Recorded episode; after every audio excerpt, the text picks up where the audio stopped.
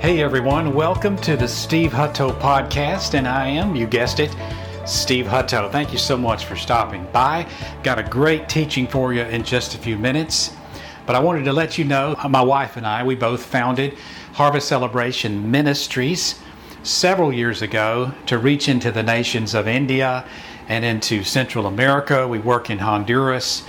And uh, I've had the privilege of going to Guatemala, to Honduras, down to the Dominican Republic, several times to India. God has opened some incredible doors. We've met some incredible people over the years and established some wonderful works of the Lord that we're able to build on all the time. And I just wanted to share with you that uh, we are going back to Honduras uh, to do something special. This is the first time we've ever done that, December 9th through the 16th. We're going to Honduras to do a special Christmas outreach to some incredible young children down there and to some people, their families, and to the people in the nation of Honduras. So keep us in your prayers. If you would like to know a little bit more about Harvest Celebration Ministries, what we do, our outreach coming up in December, then go to www.harvcel, that's H A R V C E L, dot com, and you can find out more there. Today I'm going to talk to you about the cost of following Jesus. The cost of following Jesus. Now, the question is can a person understand the cost of following Jesus before they pray the sinner's prayer? That's a good question. Should a person understand the cost of following Jesus before or as they pray the sinner's prayer? Should we as believers attempt to share the cost of following Jesus as we share Jesus with people? I want to share uh, what I think is an incredible example and illustration of the cost of following Jesus as Jesus dealt with the young man who was, we call the rich young ruler. So I firmly believe that this incident here illustrates to you and me the cost of receiving Jesus and following Jesus. So let's go to Mark chapter 10, verse 17. Mark 10, I'm going to begin with verse 17. As he, Jesus, was setting out on a journey, a man ran up to him and knelt before him and asked him, Good teacher, what shall I do to inherit eternal life? And Jesus said to him, Why do you call me good? No one is good except God alone. You know the commandments do not murder, do not commit adultery, do not steal, do not bear false witness, do not defraud, honor your father and mother. And he said to him, Teacher, I have kept all these, all these things from my youth up. Now I can imagine that this rich young ruler was a good Jewish young man perhaps from a good Jewish family, and it was their desire to strive to live by the law. You know, there were there were devout Jewish people, there still are today, that that vowed to live by the law to the best of their abilities. It doesn't mean that they lived by it perfectly, but that was their desire and and, and their calling they felt to live according to the law. So perhaps this was the scenario. He was a good young Jewish man. But it says here that he came up to Jesus and he asked him, What must I do to inherit eternal life? And Jesus said, Why do you call me good? No one is good but God alone. And I believe that what Jesus was saying is, You're referring to me as a good teacher. But you're really standing before God and you don't know it, so you're just referring to me again as that good teacher, and there's no one good except God alone. And it's as if Jesus was saying to him, I am God, and not, I'm not only able to tell you how to receive or inherit eternal life, but I'm also the, also the one who can literally give you that eternal life. So I believe that's why Jesus said, why do, Jesus said, Why do you call me good? There's only one that's good, and that's God. Now, if you acknowledge me as God, then I can give you and show you how to receive this eternal life. And so, Jesus said, You know the commandments, and he named off some key commandments. And he said to him, Teacher, I have kept all these things since I was a very, very young person. And as we continue in Mark 10 21, it says that looking at him, Jesus felt a love for him, and he said to him, One thing you lack, go and sell all you possess and give to the poor, and you will have treasure in heaven, and come, follow me. But at these words he was saddened, and he went away grieving, for he was one who owned much property. Now, why did Jesus look upon him and feel a love for him? I believe that his illustration, his situation, if you will, this rich young ruler, illustrated something very important. It was the point at which all of mankind was at that time. I believe Jesus felt a love for this rich young ruler because he kept the law, and the law, according to the Apostle Paul, brings us to Jesus Christ.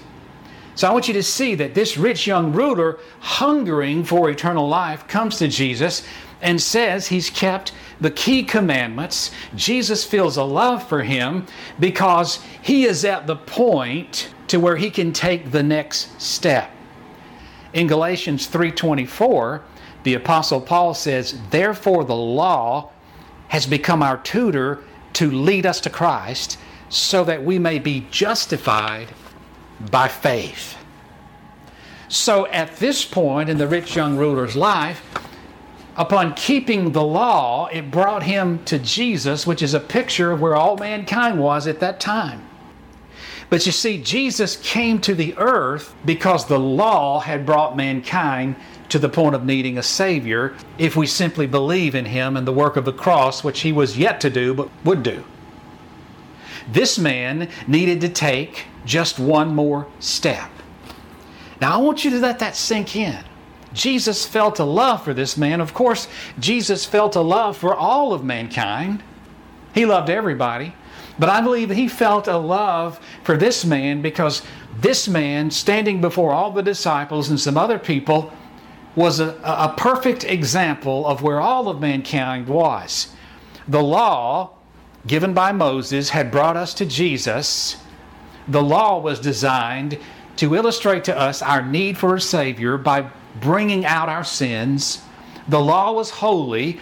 It was the requirement to be righteous in God's eyes, which we could not live up to. Therefore, the law, as holy as it was, judged us guilty. And the fact that we had been judged guilty means that we needed a Savior desperately, and Jesus was the very Savior that we needed standing before this rich young ruler.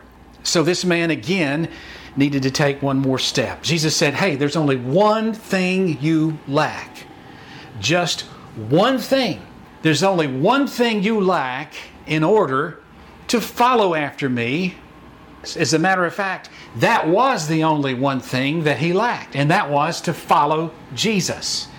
He had kept the commandments, the commandments brought him to Jesus, just like all mankind. And now there's only one thing he lacked, Jesus says, and that is you have to follow me. Man, that's good.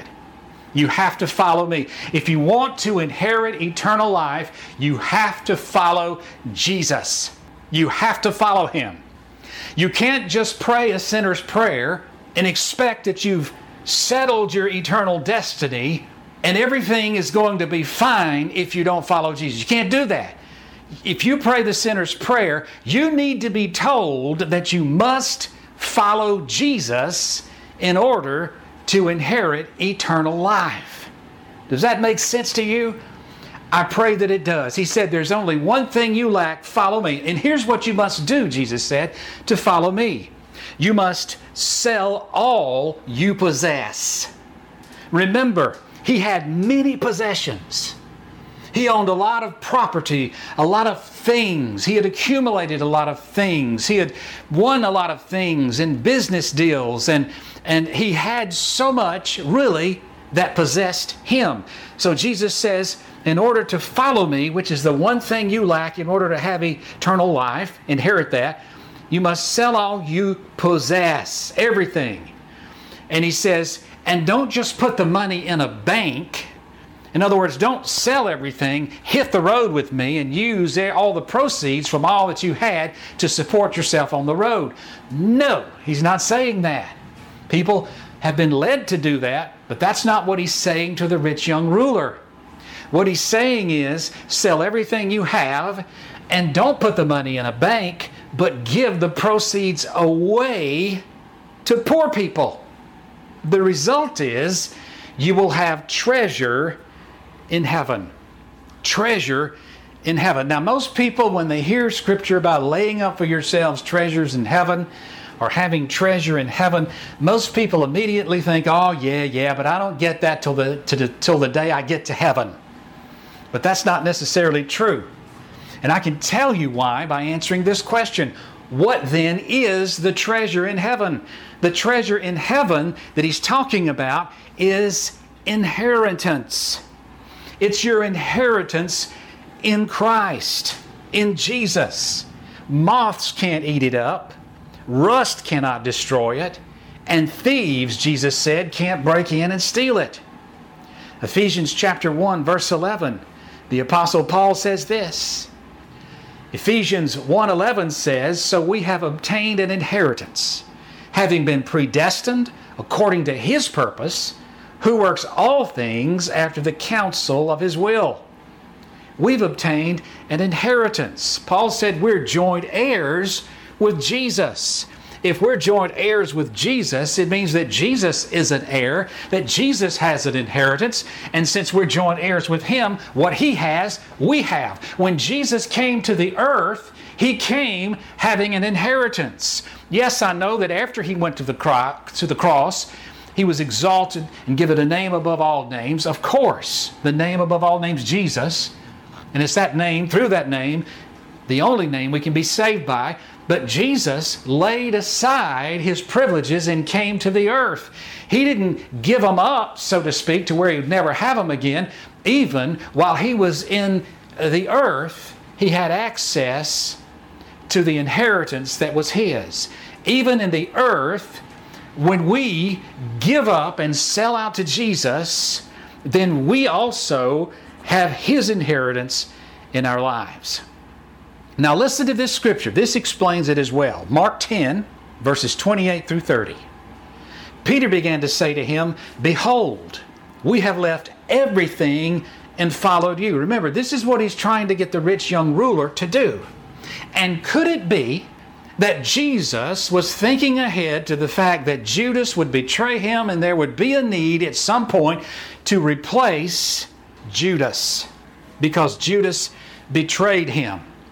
And so Jesus was trying to get this rich young ruler perhaps to follow him in order to become one of his disciples.